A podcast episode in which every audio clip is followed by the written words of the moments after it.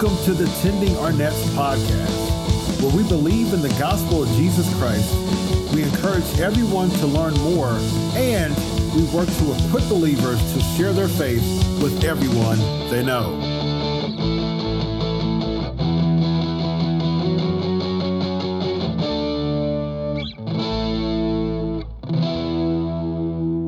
Welcome to the Tending Our Nets podcast. My name is Joshua Sherman, and I am your host here. We've been talking about the good news of the gospel, the good news of Jesus Christ, and we're actually taking a look at the Old Testament and doing that because I, I want us to understand kind of the bigger picture, the bigger picture that that we see in the the story of the Bible that we fit into, the bigger picture that hinges on Jesus, on who he was, on what he did, on his death on the cross, and on his resurrection and ascension to the throne in heaven. Uh, last time we talked about uh, the old gospel, the good news that God spoke to Abraham when he said that all nations of the earth will be blessed by you. I want to look a little bit more um, at that in focus. Thinking back a couple episodes ago, we looked at the chiasm, or you might say the boomerang of the overall story of the Bible, where you have the beginning in Eden and creation was good. You have the end in new creation, and it is very good, right? You have the fall and that being reversed, the restoration. You have death and resurrection. God working all of these things, reversing all of these things. And I just want to look at one instance of this that you know most Christians probably haven't really thought about very much.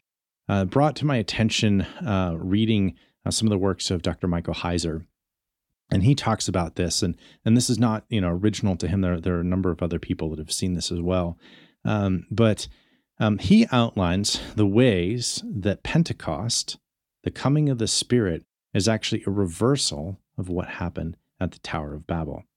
So we think about the tower of babel. We have people that are commanded to fill the earth and subdue it to represent god on earth and they decide to come together and stay together because they don't want to be scattered. They want to, to build a strong place for themselves. They want to make a name for themselves. This is pride and this is rebellion against God. So, what does God do? He looks and he sees them making this tower that's reaching to the heavens. They're trying to bring God down to them. They're trying to ascend to heaven. They're trying to do all of these things. And God says, No, that's not how I work. So, he confuses them. He confuses their language. He scatters them and he brings destruction. Now, fast forward to Pentecost, right?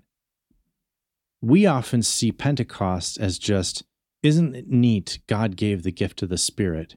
And some denominations still think that's important today and speak in tongues, and others don't.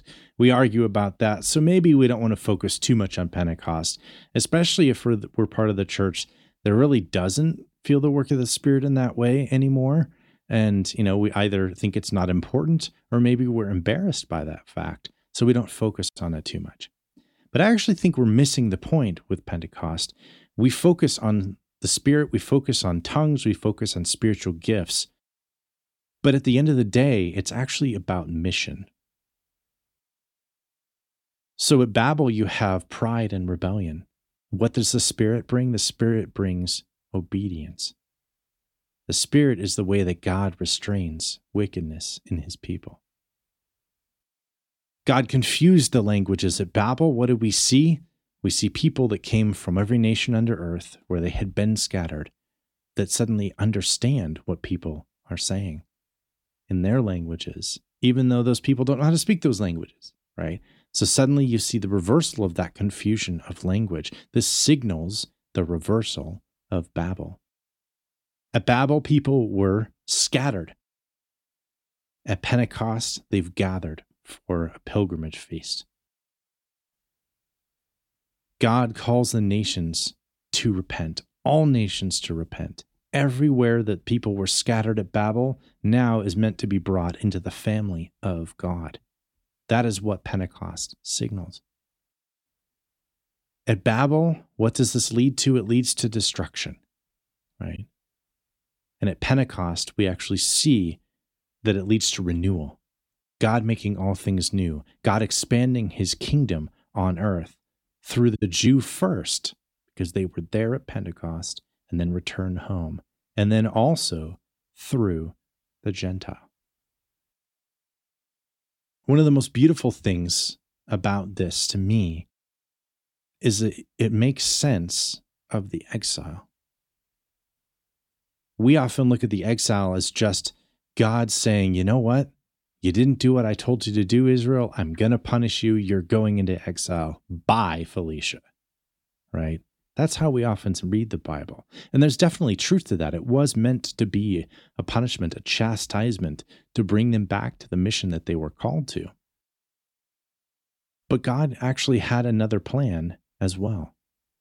It wasn't just about bringing them back to the land, scattering them prepared them to come back to the land during Pentecost, after Jesus had ascended to heaven, when the Spirit fell. And those Jews that had come back in pilgrimage heard these languages that they knew Galileans couldn't speak. And they understood them and they heard them and they saw the tongues of fire in the presence of the Spirit. And they said, Wow. And they were converted. They believed. And then they took that gospel back home with them. That is what we see God using the exile to do. He had told Abraham, he had promised to Abraham, all the nations of the earth will be blessed by you. And when Israel came back from exile and then still focused on themselves and pulled away from the world because they wanted to be pure, they didn't want to be defiled by these wicked Gentiles. God says, All right, well, I've actually already prepared the way because as you were scattered, so you'll come back. I will give my spirit, and through the work of my Son, we will see all the nations of the world blessed. And you actually see this, I think, called out very obviously when we see uh, Pentecost described in the book of Acts. And it says specifically that there were Jews there from every nation under heaven. And what do we see right before Babel? We see a table of all of these nations. These are where they were scattered to at Babel. And now God has brought people from those nations to then go back and take the gospel. And, uh, and I'll end with this it's not just a mission for the Jews. I think God calls the Gentiles to this same mission. That in Acts 10 and 11, when we see Peter preaching the gospel to Gentiles at Cornelius's house, and the Spirit falls on them while Peter is preaching, I think that's an echo of what we see at Pentecost, right? It's an echo that's basically saying, I called you, my people, Israel, to be part of reversing Babel. But I'm not going to stop there. You are not going to be the only ones preaching the gospel that are going to be a blessing to all the nations of the earth to bring this blessing of the good news of Jesus. The Gentiles are going to do this too.